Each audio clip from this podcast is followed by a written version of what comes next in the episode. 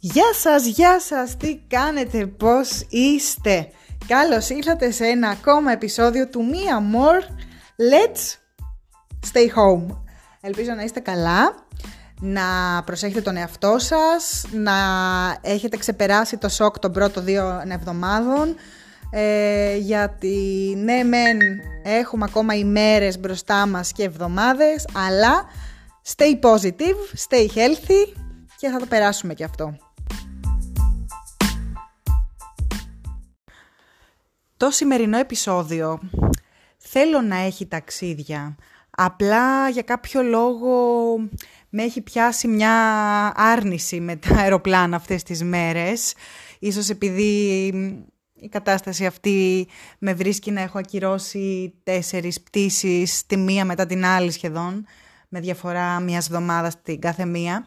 Και λίγο έτσι με έχει, φέρει, με έχει πάρει από κάτω. Οπότε επειδή εξακολουθώ όμως να θέλω να ταξιδέψουμε και να ταξιδέψω, σκέφτηκα πως το σημερινό podcast θα ήθελα να το αφιερώσω σε train stories. Ε, αγαπημένες διαδρομές με τρένα, ε, αγαπημένες διαδρομές που έκανα με τρένα και αγαπημένες διαδρομές που ονειρεύομαι να κάνω με τρένα και που πιθανότατα θα περάσουν και πολλά χρόνια μέχρι να τις πραγματοποιήσω, γιατί τα συγκεκριμένα τρένα είναι αρκετά ακριβά. Οπότε λοιπόν σήμερα λέω να ταξιδέψουμε με τρένα και καθώς τα πράγματα σιγά σιγά αλλάζουν, καθώς ε, πλέον συζητάμε περισσότερο για responsible travelers, δηλαδή για ταξιδιώτες οι οποίοι προσέχουν περισσότερο το περιβάλλον, τον τρόπο που ταξιδεύουν, το πώς το λένε αυτό με το print σου, το, το πόσο πολύ τέλος πάντων σε υλικά τα οποία μπορεί να είναι πλαστικά ξοδεύεις, το πόσο συχνά ταξιδεύεις και παίρνεις μέσα μεταφοράς όπως το αεροπλάνο που εκπέμπει τρελό νούμερο από ρήπους. Τι άλλο. Ε, όλα αυτά λοιπόν, ε, εν ώψη σιγά σιγά και μιας διαφορετικής προσέγγισης του ταξιδιού και του ταξιδιώτη, Είπα λοιπόν να κάνουμε όντως focus στα τρένα, τα οποία για μένα ήταν και starting point ε, από τότε που ξεκίνησα το blog μου.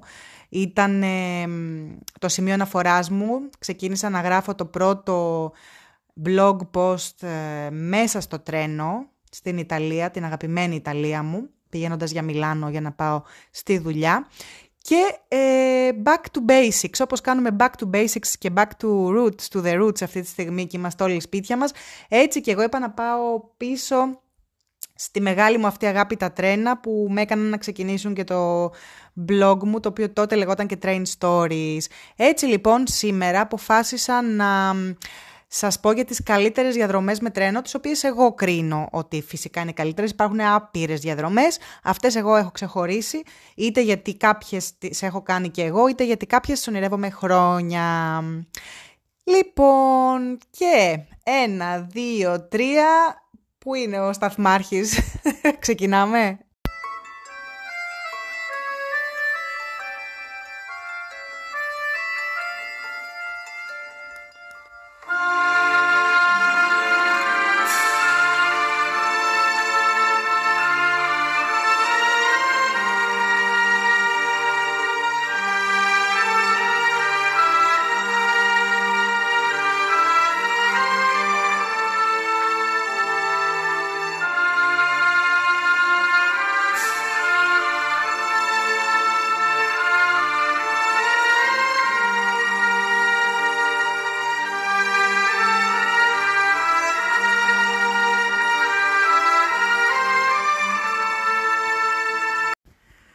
Ξεκινάμε λοιπόν με επιβίβαση στο Orient Express.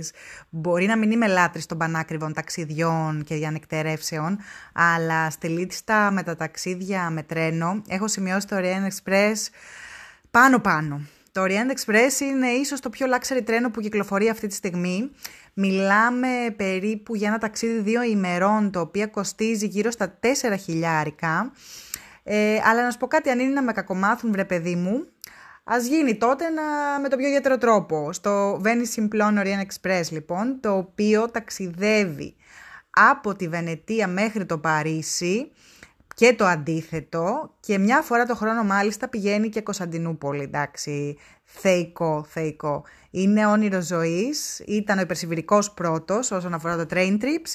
Ε, τώρα πλέον έχοντας βάλει check παραπάνω από τέσσερις φορές στον υπερσιβηρικό, ε, έχω το Orient Express πολύ ψηλά στη λίστα μου.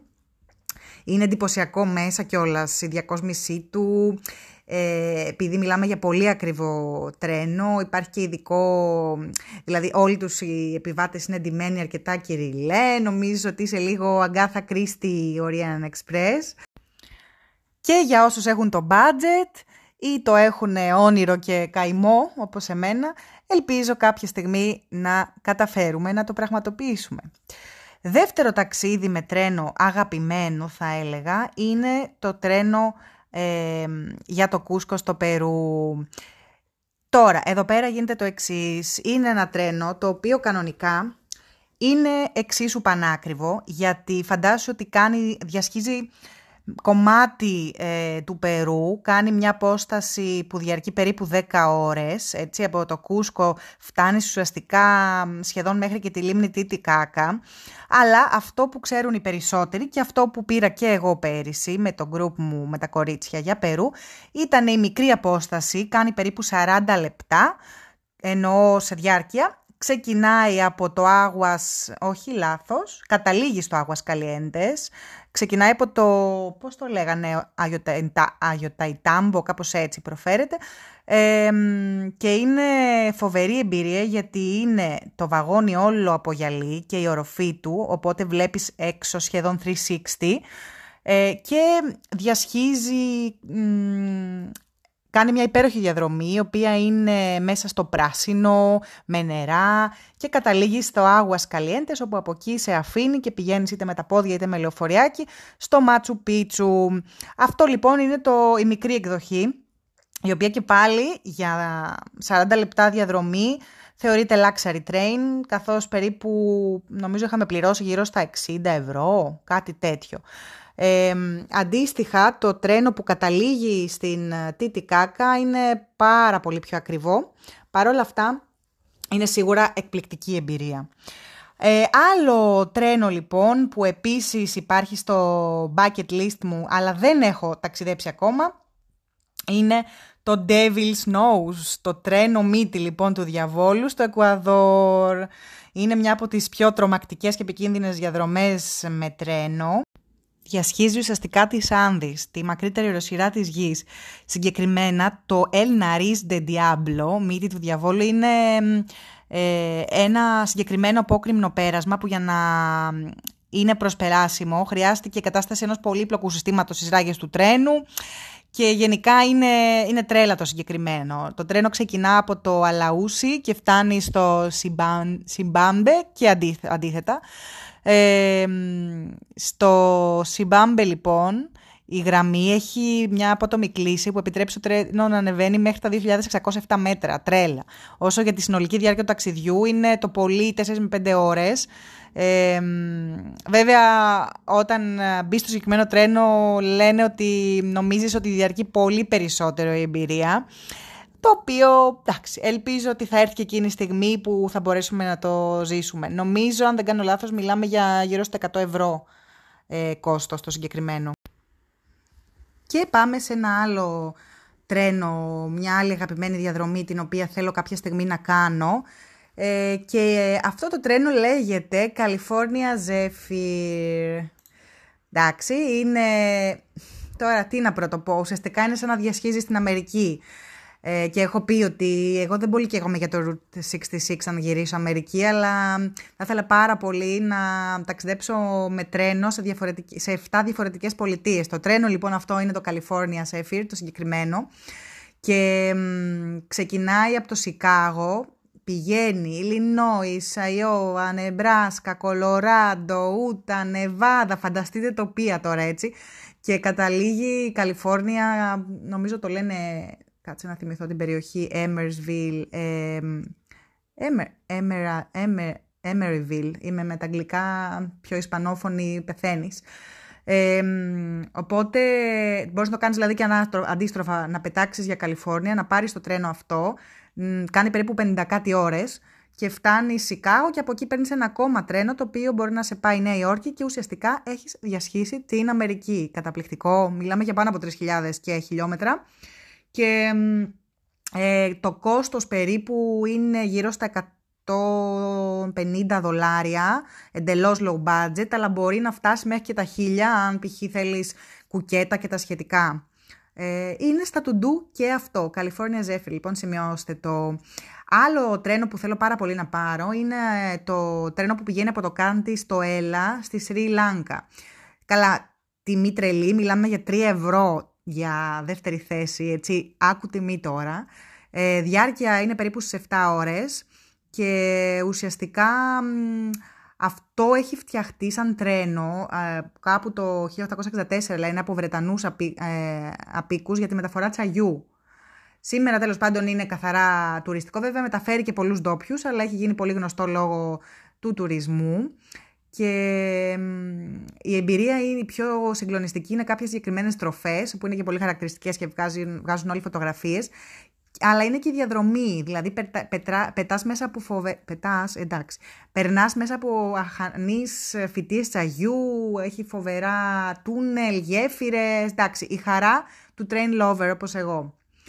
Άλλη διαδρομή λοιπόν που αξίζει να ε, κάνει κανείς μία φορά στη ζωή του είναι στην άλλη άκρη του κόσμου, πάμε πάλι από την άλλη πλευρά τώρα, ε, είναι η Αυστραλία λοιπόν. Στην Αυστραλία υπάρχει το τρένο που πηγαίνει από το Darwin στην Αδελαίδα και λέγεται GAN. Βέβαια εκεί τώρα τα λεφτά για τρεις μέρες είναι γύρω στα 1700 κάτι ευρώ, έτσι. Ε, δεν είναι και φθηνό. Βέβαια είναι Αυστραλία. Ε, φοβερό τρένο και αυτό, αρκετά χλιδάτο. Ξεκινάει από το Darwin και μέσα σε τρεις μέρες περνάει από φαράγγια, ε, τρελές off-road διαδρομές που όπως πάντα μόνο με το τρένο μπορείς να τις δεις. Ε, έχει, είναι φοβερή εμπειρία και της ερήμου εκεί. Να είσαι τώρα στο βαγόνι και να κοιτάς έξω το κόκκινο των πετρωμάτων της ερήμου. Εντάξει, είναι συγκλονιστικό. Στα τουντού λοιπόν και αυτό το τρενάκι της Αυστραλίας. Φυσικά δεν γίνεται να αφήσω έξω το τρένο των τρένων. Το πρώτο μου ε, η πρώτη μου μεγάλη train καψούρα θα έλεγα, την οποία είπα και λίγο στην αρχή.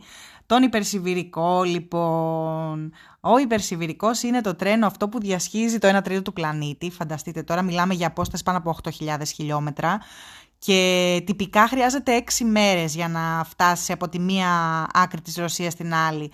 Ξεκινάει ουσιαστικά από τη Μόσχα, καταλήγει στο Βλαδιβοστόκ και στο ενδιάμεσο παιδιά αλλάζεις έξι διαφορετικά time zones, 7 αν δεν κάνω λάθος. Αυτή λοιπόν είναι και η original εκδοχή, η οποία δημιουργήθηκε για να εξυπηρετήσει τον τόπιο Ρώσο που ήθελε να μεταφερθεί οικονομικά από τη μία άκρη της χώρας στην άλλη. Ε, αλλά η διαδρομή που εγώ προσωπικά αγαπώ και προτείνω είναι αυτή που συνδυάζει υπερσιβηρικό και υπερμογγολικό σιδηρόδρομο καθώς ε, όταν το τρένο φτάνει στο Ιρκούτσκ της Σιβηρίας, αντί να συνεχίσεις για να καταλήξεις Βλαδιβοστόκ, αλλάζεις τρένο, μπαίνεις στον υπερμογγολικό και το τρένο αυτό σε πηγαίνει στη Μογγολία, στη συγκλονιστική μογγολική στέπα που είναι από μόνη της μια φοβερή εμπειρία και καταλήγεις στο Πεκίνο στην Κίνα. Οπότε ουσιαστικά έχεις διανύσει ε, αν δεν σταματήσεις βέβαια, 6 σε 6 μέρες έχεις διασχίσει τρεις χώρες. Μιλάμε για ένα κόστος που ξεκινάει από 700 ευρώ και λέω ξεκινάει γιατί αυτό θα εξαρτηθεί μετά από τις στάσεις που έχεις κάνει, το πόσο πάνω θα σου βγει το ταξίδι αν ε, επιλέξεις να κάνεις στάσεις ή όχι. Οπότε υπολογίζεις από εκεί ότι ξεκινάς από 600-700 ευρώ αν το κάνεις full 6 μέρες χωρίς στάσεις που για μένα χάνει και λίγο το νόημά του αλλά οκ. Ε, και μπορεί να σου φτάσει και 2 χιλιάρικα ξέρω εγώ ανάλογα τις στάσεις, τους προορισμούς, που θα μείνεις, τι θα κάνεις, όλα αυτά. Ταξίδι εμπειρία που πραγματικά πρέπει να το βάλεις στο πρόγραμμα γιατί πλέον είναι και αρκετά πιο accessible από ό,τι παλιότερα. Το καλοκαίρι σίγουρα είναι εμπειρία ε, ιδιαίτερη. γιατί μπορείς να ανταπεξέλθεις και στις θερμοκρασίες, αλλά ε, εγώ έχοντας κάνει τη συγκεκριμένη διαδρομή τέσσερις φορές, θέλω πάρα πολύ να δω και την εκδοχή του χειμώνα, να δω την λίμνη Βαϊκάλη παγωμένη, που είναι συγκλονιστική, έχω δει από φωτογραφίες πώς είναι, και γενικότερα να ζήσω έτσι λίγο το πιο βόρειο της Ρωσίας ε, του χειμώνα. Πάμε όμως και Ευρώπη για να σημειώσεις και τρένας στην Ευρώπη που κακά τα ψέματα είναι πιο doable και πιο εύκολο να τα πραγματοποιήσεις. Ε, στην λίστα μου πάνω-πάνω έχω το ε, Bernina Express που ουσιαστικά ξεκινάει από το St. Moritz ε, και πηγαίνει στο Τυράνο. Ε, Ελβετία, Ιταλία είναι δύο χώρες. Υπολογίζεις ότι κάνει περίπου 30 ευρώ αν πας, αλλά συνήθως επειδή το κάνεις και με επιστροφή, ε, υπολόγισε 60 και είναι περίπου δύο ώρες και κάτι. Δεν είναι φθηνό για να είναι μόνο δύο ώρες, αλλά πραγματικά είναι εντάξει, μια από τις πιο ωραίες διαδρομές της Ευρώπης. Διασχίζεις Άλπης, δεν υπάρχει. Ε, ειδικά αν πας και χειμώνα, Νοέμβριο, Δεκέμβριο, εκεί περίπου, ε, περνάς και από τον Παγετώνα στο Μόρτερατς, κάπως έτσι λέγεται. Έχει και τη, μια λίμνη εκεί πέρα, Λάγο Μπιάνκο. Ε, δεν, δεν μπορώ αυτό το... και απορώ πως δεν το έχω κάνει ακόμα. Το έχω στα τουντού μου. Έκανα κάποια train trips στην Ελβετία αλλά το συγκεκριμένο δεν, το, δεν, δεν κατάφερα ακόμα να πάω.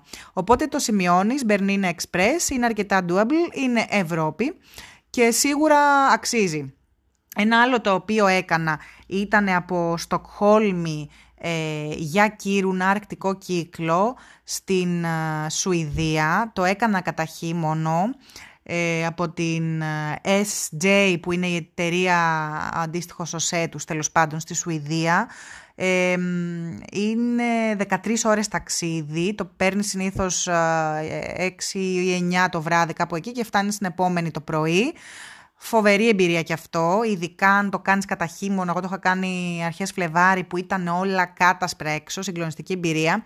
Δεν είναι φθηνό για το είδος του, μιλάμε για πάνω από 100 ευρώ. Ε, αλλά πραγματικά είναι και αυτό μια εμπειριάρα γιατί διασχίζεις όλη τη Σουηδία.